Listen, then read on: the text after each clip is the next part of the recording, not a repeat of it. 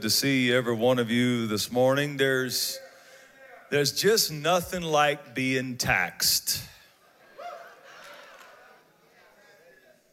And you can be taxed in many kind of ways. And I've always found the thing about taxes, whether they are coming from a financial place, uh, from the government, or, or from a taxing season in your life, is the tax time always comes when you're already spent. I'll get somebody to talk to me in a little bit. It'd be one thing if, if you just were full, but, but taxes usually come when you're already spent. Let's, let's get through the deep stuff in this so that, so that we can preach and have a little fun. First of all, I want you to know when you're studying the scripture, from a theological perspective and even from a life application perspective, when you're studying the scripture, every miracle that Jesus performs is on two separate tracks of truth that ultimately and eventually intersect. All right, so I want you to think of it this way every miracle Jesus performed, you got one track of it that's practical okay? And then you got one track of it that's prophetic. Now, what do I mean by the practical? Well, Jesus on track one was literally using supernatural power to help people who had real practical problems. And that's amazing, and we can't ever forget it. One of the central points of our faith is a Jesus who cares about people that have practical problems. So every miracle he performs, what makes it a miracle is it was solving a practical problem. But then at the same time, Jesus is so powerful and heaven is so intelligent and heaven's wisdom is just flowing through him. While he's performing these miracles, helping people with practical problems, he's also revealing a prophetic revelation about who he is and about the kingdom of God. Let me give you an example. He raises Lazarus from the dead, you know, but before he does it, he says, I am the resurrection and the life. Okay. He's revealing through the resurrection of Lazarus that he is the resurrection, but at the same time, the resurrection of Lazarus fixed a pretty practical problem that Mary and Martha had the death of a loved one. So you got the prophetic, and you've got the practical. When Jesus uh, healed the blind man, what did he say right before he did it? He said, I am the light of the world. And then he takes a man who's been in darkness his whole life and he brings him into the light. He opens up his eyes. You have both there. You've got the prophetic and the practical. So you have to be careful when you're reading and when you're studying, and even when you're listening to preaching.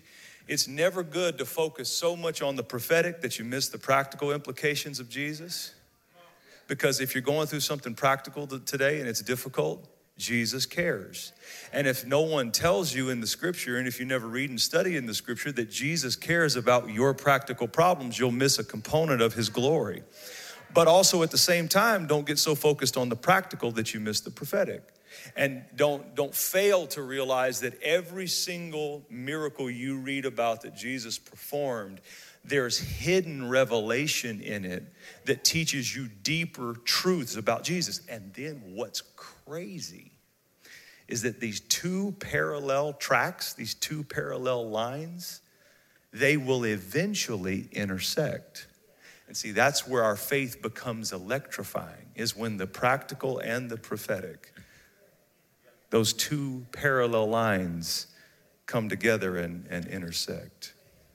Now, I want to deal with verse 24 of our context. It says, When they had come to Capernaum, those who received the temple tax came to Peter and says, Does your teacher not pay the temple tax? And to understand what's going on here, you have to realize your entire gospel narrative, Matthew, Mark, Luke, and John, all takes place at a time when the people of Israel were up under the dominance and control of the Roman Empire. So Rome was conquering the world. Israel was in their, in their path. They took over all of Israel. And as overlords, they begin to tax them excessively. So, what the leaders of Jerusalem did and what the leaders really of the nation of Israel did. They said, well, if Rome is going to squeeze us with taxes, we're going to turn around and squeeze the members of the temple and we're going to charge them a tax just for being members of the church. Can you imagine that?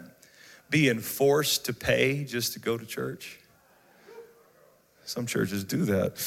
But but they're they're tracking down, they're auditing everyone, and they finally get to Jesus and the disciples and they notice, hey, y'all hadn't paid our temple tax. So they come to Peter with it and they say, What's, what's up with your teacher? You know, he's, he's healing people and preaching the word of God and working miracles. Problem is, he hadn't paid his temple tax. Does he not pay his taxes? So Peter brings the issue to Jesus. And before Peter can open up his mouth, Jesus anticipates him in verse 25 and says, What do you think, Simon Peter? From who do the kings of the earth take customs or taxes? From their sons or from strangers? And Peter said, Well, from strangers. And Jesus said, Then the sons are free. And that word free there is eleutheros in the Greek. Eleutheros in the Greek, and it means exempt. When he says the sons are free, it means the sons are exempt. And just there, just from that little little piece of what Jesus said, he's not done yet. He's going to do a lot of other stuff, but he reveals something because he says who do the kings of the earth take taxes from? Do their own kids or they take them from strangers? And Peter said, uh, they take them from strangers. And he said, then, then the sons are free. Here, Jesus is bringing up kingdom theology, bringing up a kingdom mindset. That in the kingdom of God, God is the king. Jesus is the king. And he's telling Peter, I'm the king here so the reality is, my children are exempt from these taxes. And just that little bit, just that little bit, knowing that makes me want to go find every unauthorized tax in my life. It makes me want to go find every taxing season and taxing health issue and taxing financial issue and taxing relational issue. It makes me want to go find everything the enemy is using to try to tax me and shout to that thing, I'm one of the sons. I am exempt. I am free from that. And as children of God, as we mature, one of the things we got to stop doing is we got to stop paying things we're exempt from. Some of you are still paying in your mental health for some guilt that you're exempt from. Some of you are still paying for things in your relationship that you are exempt from. Some of you are still paying for things, can't even sleep at night because mentally you're paying for things that really you are exempt from. Stop paying what you're exempt from. Some of you are paying people stuff you're exempt from, bowing down and worshiping at the altar of their opinion because they don't like you. You just pay yourself into bankruptcy trying to get the favor and love of people. People don't have to like you. If God's favor is on you, if God loves you, if God accepts you, sweetheart, you're paying for something that you're exempt from. He says, says the children are free. But nevertheless, lest we offend them. Now, Jesus is about to go ahead and pay the bill. but he's going to do it without using any of their money. He doesn't refuse to pay it, he just refuses to use their own resources. And so he does it by, by this little set of instructions. He says, Go to the sea. Verse 27 Go to the sea. Now, do you remember our two parallel tracks? That concept is operating in this text. So, on the one track, you got the practical. Peter, go to the sea meant, from the practical perspective, Peter, you're literally going to need to go to the sea, to the water. Okay? Go to the sea. Okay. So I want you to know this isn't just some story that was made up to give revelation or to give a, a you know religious teaching tool. Jesus literally meant to Peter, go to the sea. But that's one track. A second track, which is the prophetic revelation of the kingdom of God and of Jesus himself. When Jesus says, Go to the sea, he is telling Peter, prophetically, the sea represents the spiritual world of the kingdom of God. So he's saying, Go to the sea. Well, well let's, let's kind of let's press that a little bit. Life on land is different than life under the sea. When you approach the sea, really, you are approaching a different world. You could say a different kingdom that operates by different rules and laws. If you live on the land, what you need to live on the land will not work in the sea.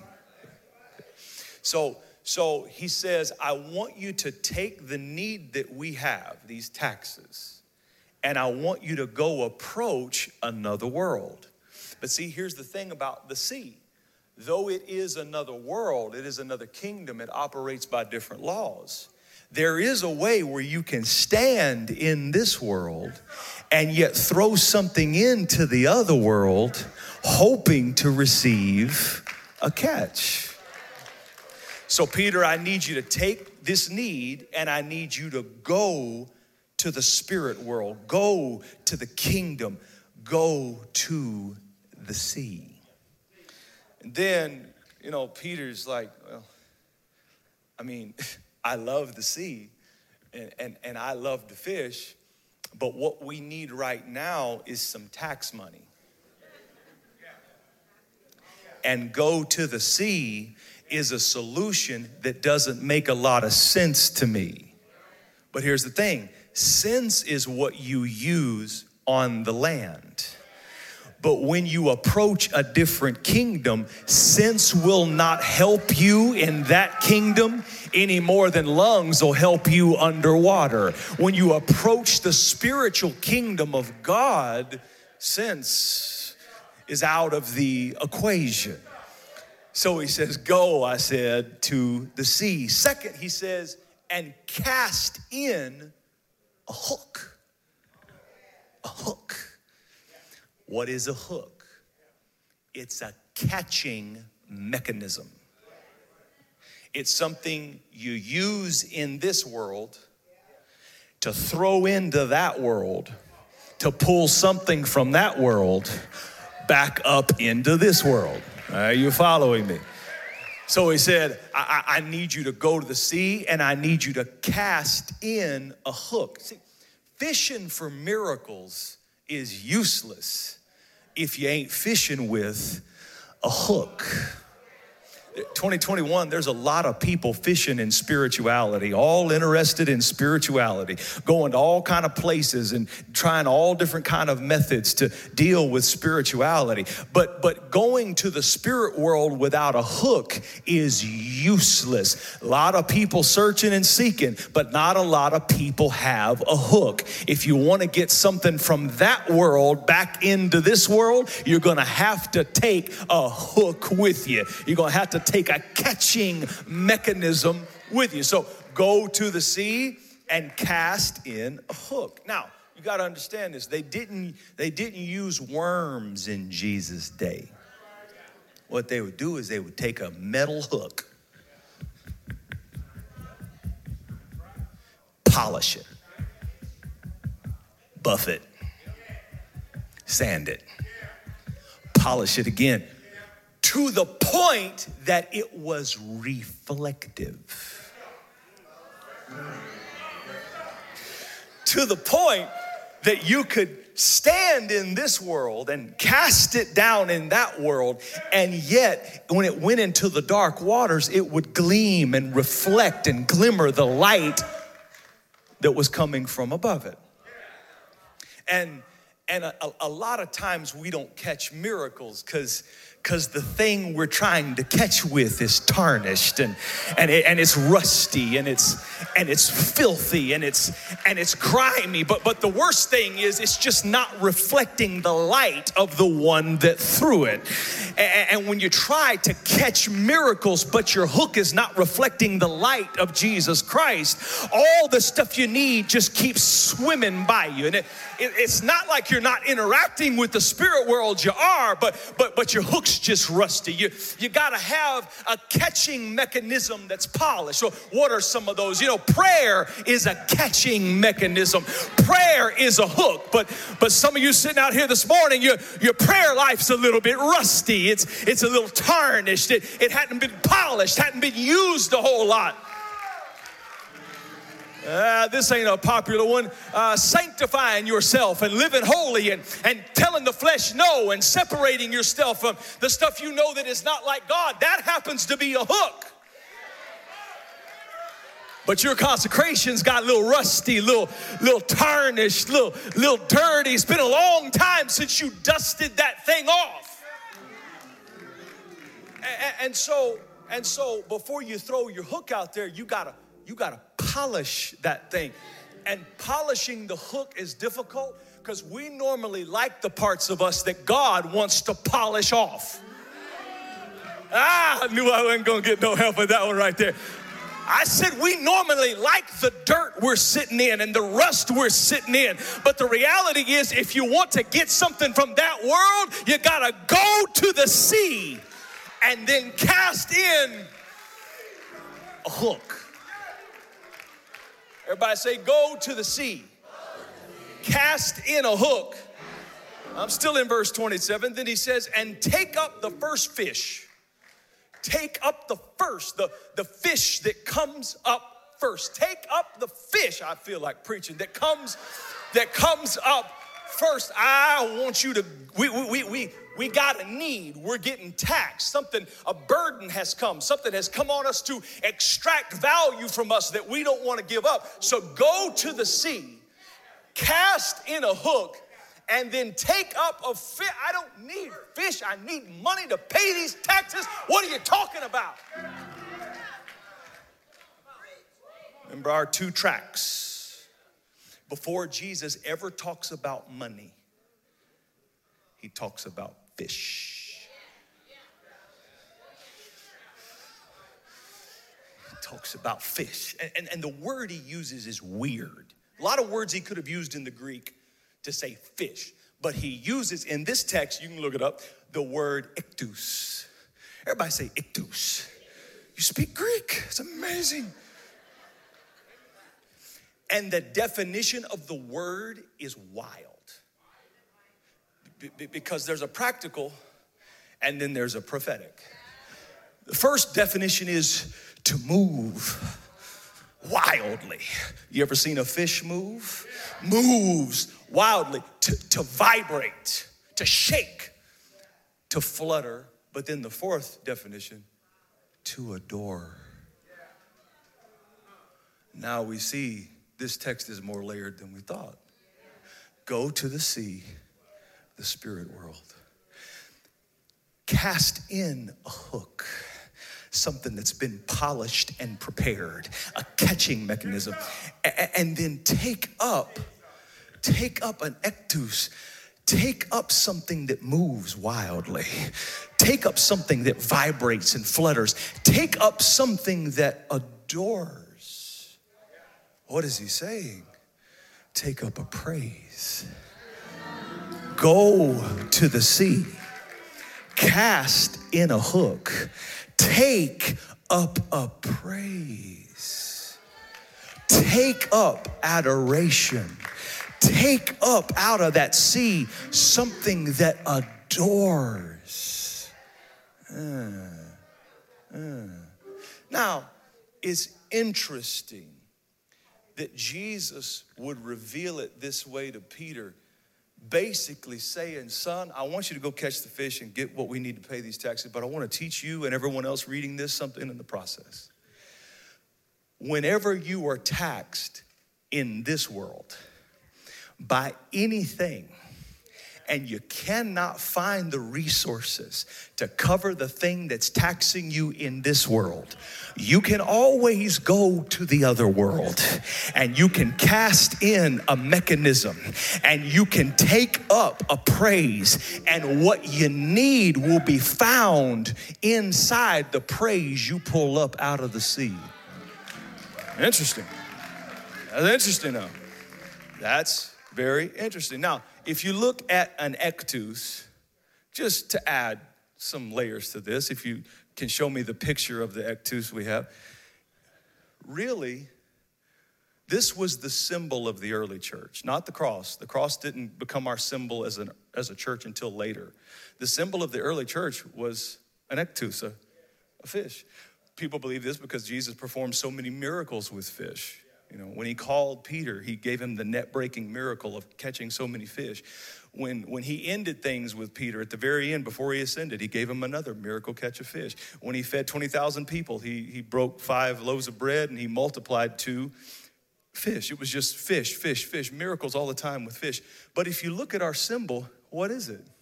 It's two separate tracks that eventually intersect. Go to the sea, cast in a hook, take up an ichthus, take up something that adores, and then open its mouth. And all of a sudden, I realized, a second, go to the sea. What did he say? If you believe on me, as the scripture has said, then out of your belly shall flow rivers of living waters. This he spake of the Spirit. There's a sea in me. If I have believed on the Lord Jesus Christ, then spiritually I got r- running rivers of living water inside of me. So when I go through something that starts to tax me beyond what I can pay in this world, I got to take myself to the sea. Go to the sea. Then he says, cast in a hook. That means I can go fishing in me. I can go fishing out of what's flowing in my own belly that came by faith in the Lord Jesus Christ. That means I don't have to go to an outside answer to get help when the enemy comes in to tax me. When the enemy comes in to tax me, I can go to the sea. I can cast in a hook and I can take up a praise out of my own spirit. But, but, but then he said, You got to open its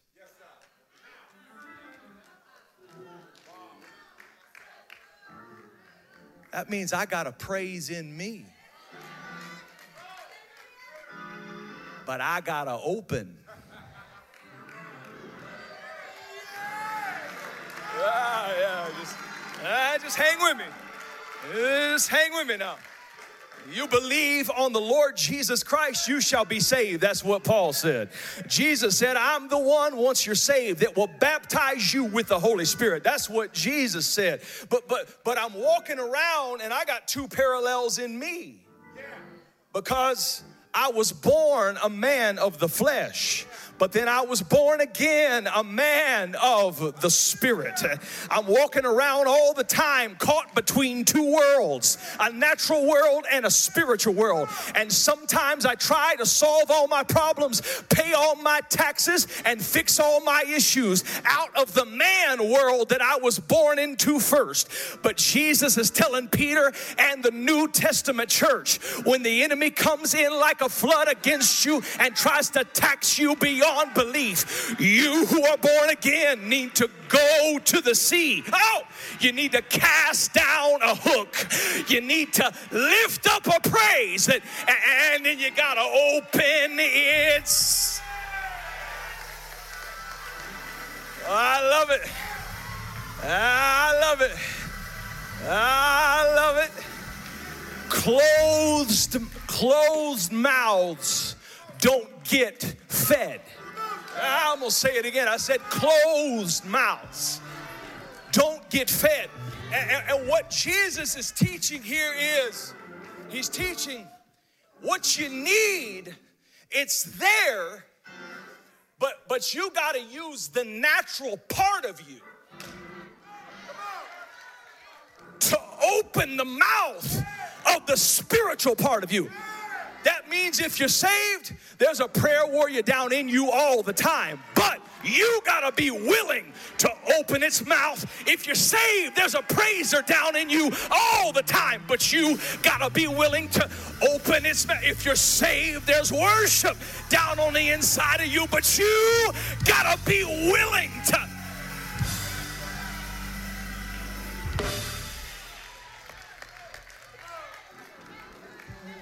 See, you may not realize it, but you got something that flutters.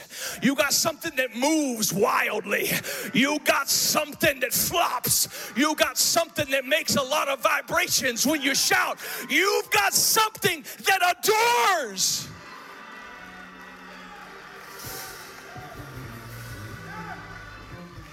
But you gotta be willing. Ah, I wish I could get it to some of you. Ah, I said, You gotta be willing. Ah, I said, The spirit is willing, but the flesh is weak. You gotta be willing to. I wish I could get 20 people. I wish I could get 20 people that got that river to get your hook out and pull up a praise.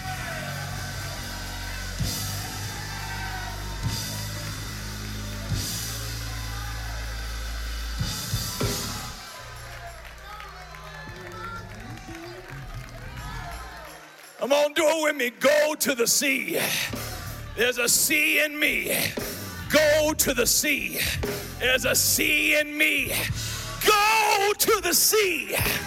Cast in a hook. Take up a praise and, and open its mouth.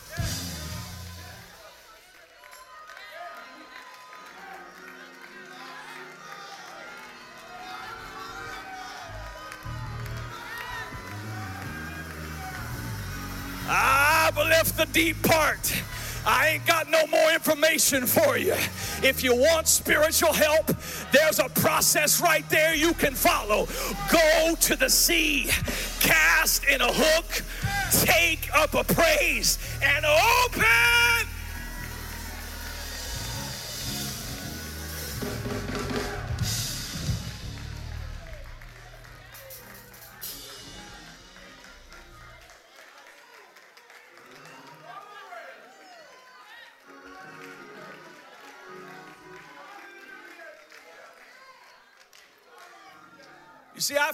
Pastor John, on the fishing shows, they make pulling the hook out of the fish's mouth once they catch it, they make it look real easy. It ain't that easy to open a fish's mouth once they bit down. And, it ain't that easy to just give your spirit the right to manifest through your body what you believe about God. Uh, a lot of people praise when they like the song, but they hadn't praised out of their spirit in 15 years. A lot of people praise when they like the message, but they hadn't praised out of their spirit in 25 years. A lot of people pray because they know they're supposed to, but they hadn't prayed out of the spirit in a long time. And it's why we have people that come to church every Sunday and then go back home to have the hell beat out of them by the devil. It's because we're trying to interact with the spirit world without going to the sea, without casting in a hook, and without taking something up out of the spirit that the Lord Jesus put down in us when we professed our faith in Him. So, with that fish, you gotta you got to force it open. You got to make your flesh give your spirit the right to manifest itself in the kingdom of God. What did Paul say? The spirit of the prophet. I don't have enough Bible. Paul said the Holy Spirit of God can roar in you in a language that the earth doesn't know that the Spirit of God can prophesy out of you using your vocal cords, that the Spirit of God can sing songs in the Spirit that the angels are singing in heaven right now. It bypasses the mind and the intellect. But then, for the sake of order, Paul said this, but let all things be done decently and in order. Because the Spirit God gave you is subject to your will. God is such a gentleman, he will not allow his spirit to overwhelm your will. So you got a praise in you. You got something that flops and flutters in you. You got something that moves wildly in you. You got something that adores in you. But the question is when, oh, when, my brother and my sister, will you let the thing open its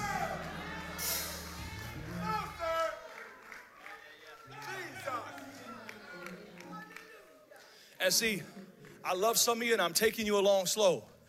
But standing there and agreeing with what I'm saying is not what I'm trying to get you to do. I'm trying to get you to make the cognitive decision. You know what? I do believe I got something down in me. I do believe with all the word I've heard about Jesus, I got a river in me. I do believe with all I know about God, I got a river in me. And I'm going through hell in my life and I'm being taxed and I'm being hurt and I'm being wounded and my flesh don't feel like it. But I believe I'm going to let the Spirit of God in me bring up adoration, bring up praise, bring up a thank you, Jesus, bring up a hallelujah. Bring up a flopping, bring up a moving wildly, bring up something that adores. I wish you would praise him. I wish you would praise him. Praise him in the spirit. Praise him with a hallelujah. Praise him with a hand wave. Praise him with a dance. Praise him with a tear. Praise him with a song. Pray. Ah!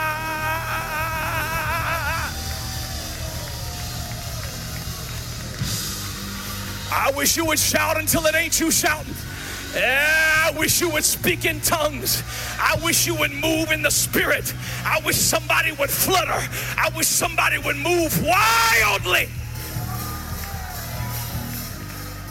See, and thing about this is, oh, glory to Jesus. Ah, hallelujah. Thing, uh, hallelujah to God. Yeah, I feel the glory. Yeah, yeah, yeah, yeah, yeah, yeah. Oh, hallelujah to Jesus. Glory to your name.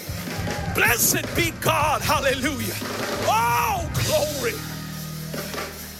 The, the, the, the thing, the thing about this is you ain't got to be sharp.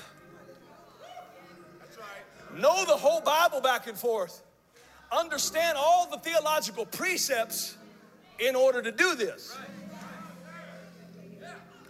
In fact, when you come to church, it's usually the people that know how to do this that get on your nerves the most. Because you come to church not in the spirit, you come to church after being taxed in the flesh all week. I I'm sorry, it's my raising and my culture, and I just just just look over me for a few minutes. I invited a guest to church on Easter Sunday. After the service, they said, Well, it was a good service. You were a little too loud. I was like, I was quiet today.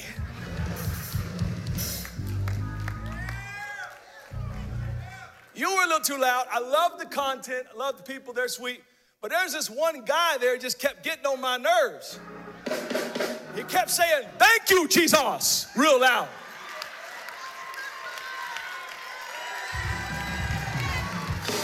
He kept screaming and running all over the place and, and hollering, and he was singing at the top of his voice off key, and, and, and I just couldn't focus on nothing because the guy was driving me crazy.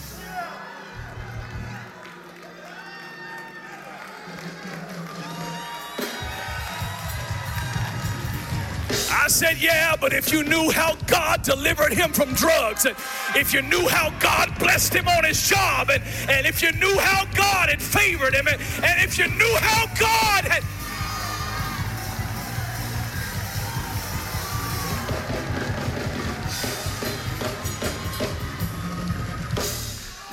Now, Lionel, ain't nobody ever gonna accuse Lionel of being a Bible scholar. But you know what he did learn how to do? He learned how to go to the sea, cast in a hook, lift up a wild praise, and then open it.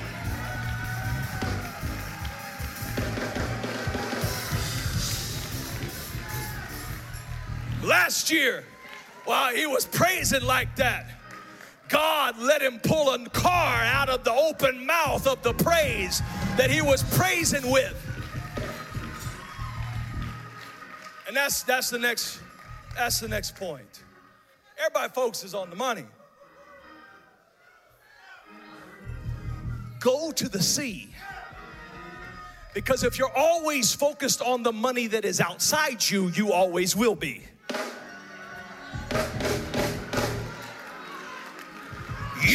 Be chasing money for the rest of your life until you discover the value that is within your own spirit and your own self.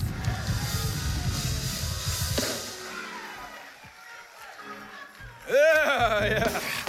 Go to the sea, cast in a hook Take up something wild out of your spirit. Take something moving out of your spirit. Take up something that ain't dead and dry out of your spirit. Take something up and then give it voice. Open its mouth. And you'll find enough to pay whatever's taxing you.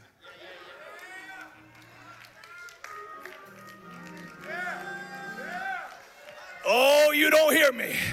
I said you're gonna find enough to pay whatever's taxing you and get it off your back. Get the depression off your back. Get the demonic attack off your back. Get the trouble with the children off your back. Get the financial pressure off your back. Get the sickness in your body off your back. What's in the mouth of the praise is enough.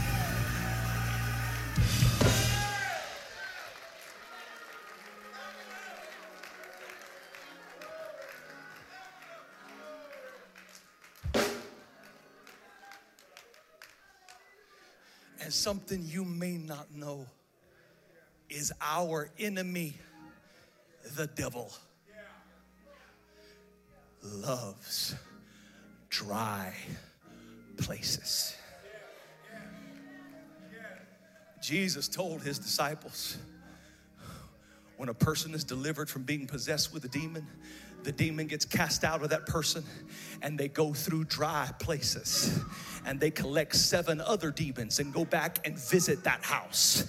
And he said the end result of the man is worse than the beginning because demons collect, they they hang out, they loiter in dry places. You can't afford to be a dry Christian you can't afford not to let that well within you begin to bellow out sometime. You, you, can't, you can't afford to stay stuck.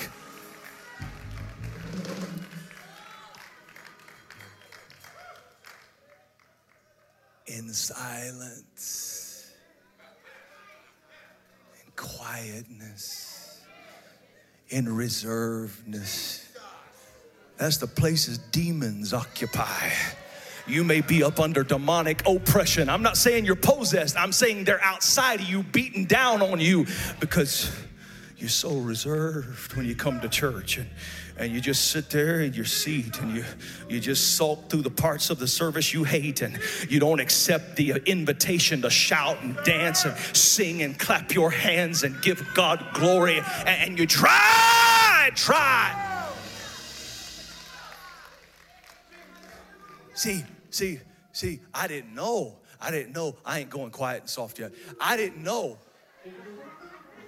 I didn't know what COVID was last year for a long time. I'm an intelligent person. I don't let it keep me from praising my God. But but I'm an intelligent person. And, and I, I believed in my own thought process. It was one of two things. It was either just a natural, once in a century pandemic, or it was an all out demonic attack. And I didn't know. And I, I, vacillated back and forth in my mind and in my cognitive reasoning between the two for a long time, longer than people realize. But then I saw before they finally ended up closing down all the churches in most states, I saw while they were still letting a few people gather mainly for online only, I saw governor after governor after governor put these mandates. You can come to church, but don't you sing. don't you shout. Don't you chant. Don't you clap. Don't you raise your voice above a soft speaking tone. When I saw that, I realized the enemy wants to infiltrate our churches. He wants our churches to become dry, parched ground where nobody sings, where nobody claps, where nobody dances, where nobody's wild, where nobody shouts, where nobody gives God the glory out of their spirit.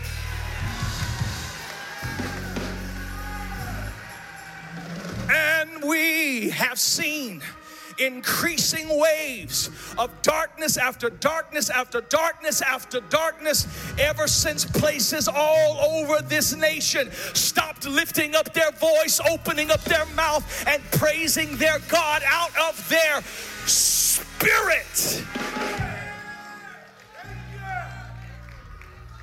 And the darkness we see in, in the nation is the hyper realization of a microcosm that we see in our churches because we have learned to come and sit. We've learned to clap on key. We've learned to nod our heads and even occasionally say, Preach, Pastor. We're coming to church, but nobody's going to the sea.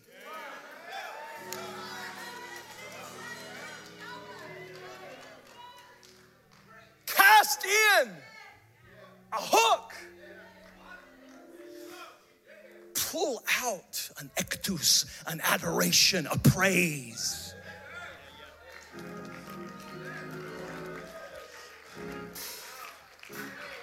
Open its mouth, let it out.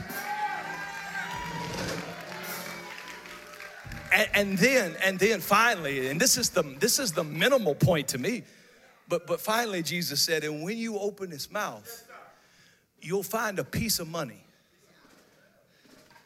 inside the thing you pulled up out of the sea. See, I don't know if any of you know what I'm talking about. I've had services where I just praised God out of my spirit and got home to a check in the mail I wasn't expecting. I've had services where I just praised God out of my spirit I had a financial need and somebody walked up and gave me one of those holy handshakes with a check in their palm. You know, I've had services and, and come out of it not even expecting, but but there was there was something down in.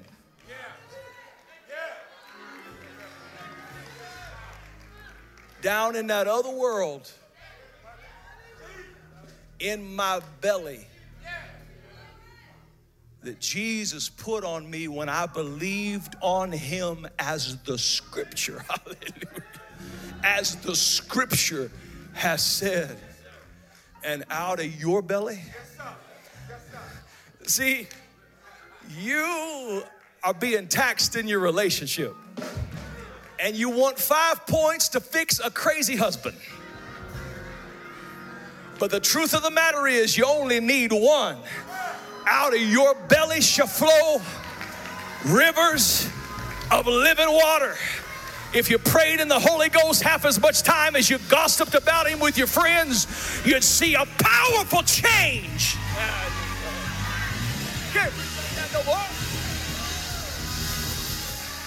I said you can't preach like that no more.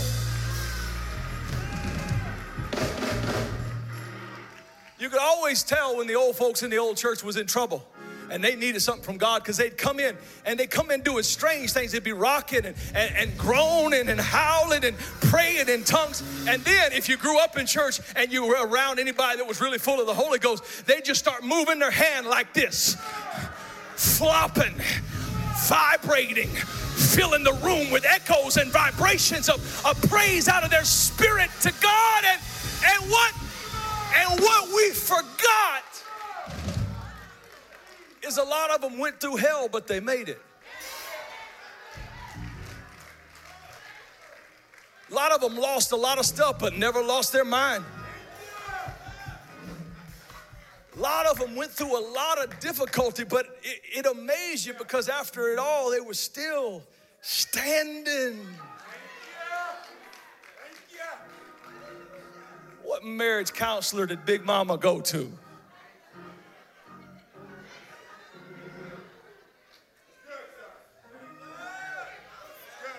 If you call on Jesus, uh, He will answer prayer. If you call on Jesus,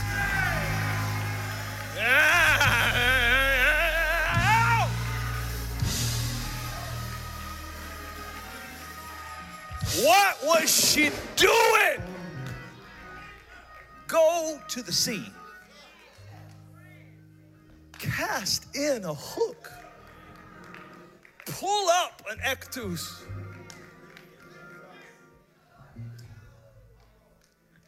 It's so simple, it's ridiculous.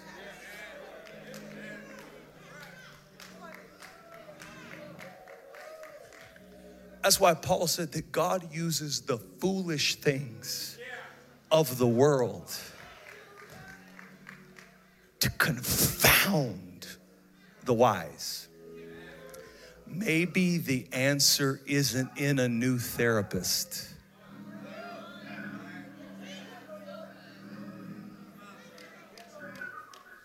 Maybe the answer isn't in another horoscope membership where some idiot tells you what your life's gonna turn out because they can tell when you were born. You're fishing in spiritual waters and don't have a hook. Maybe the answer's not in another lover. You ain't found it in any of the other ones you've been through.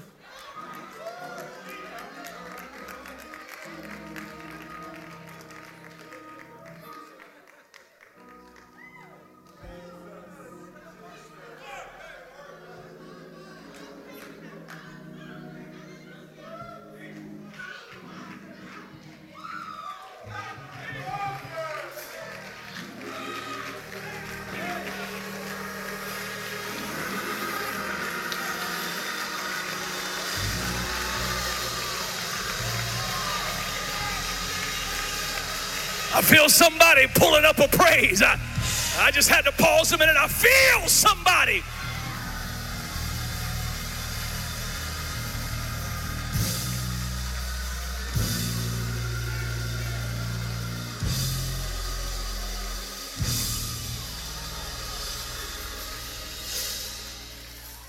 Maybe the answer is not in trying to sneak over to your grandmother's house and get that last bottle of her pain pills.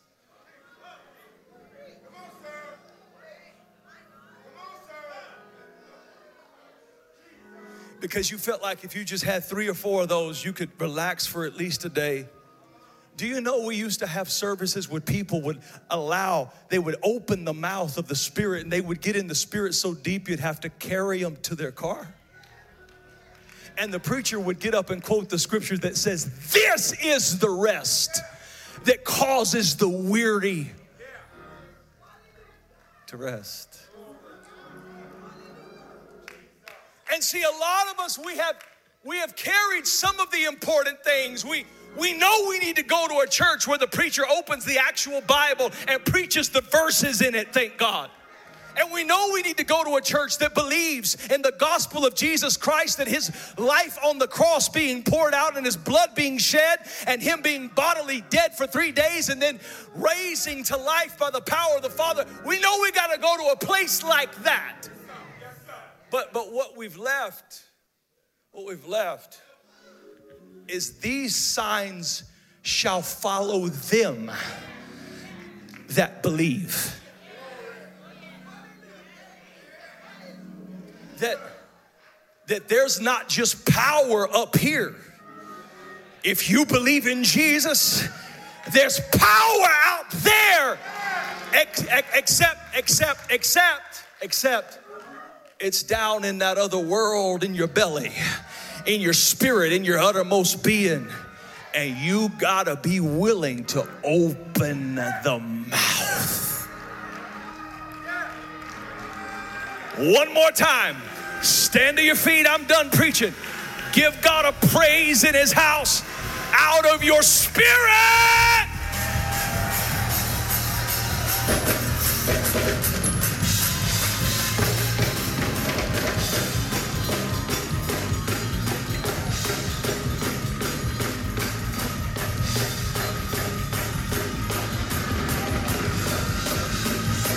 Your spirit.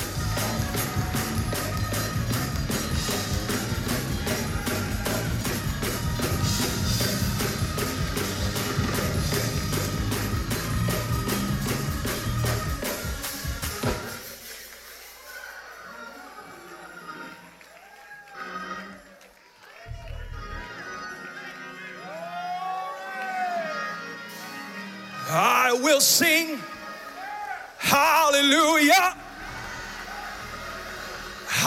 will sing, oh Lord.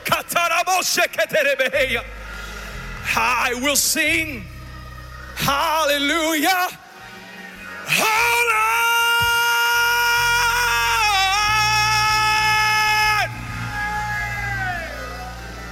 For you are the source of my supply. Lord, I you high. I will sing hallelujah. Oh, Lord. There's something about a groan in the spirit.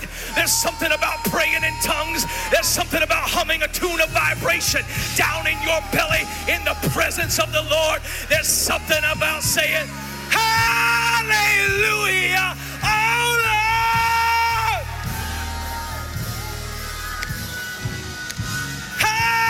Hallelujah.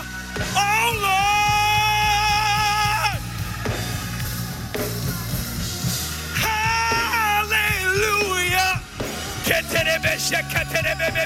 Oh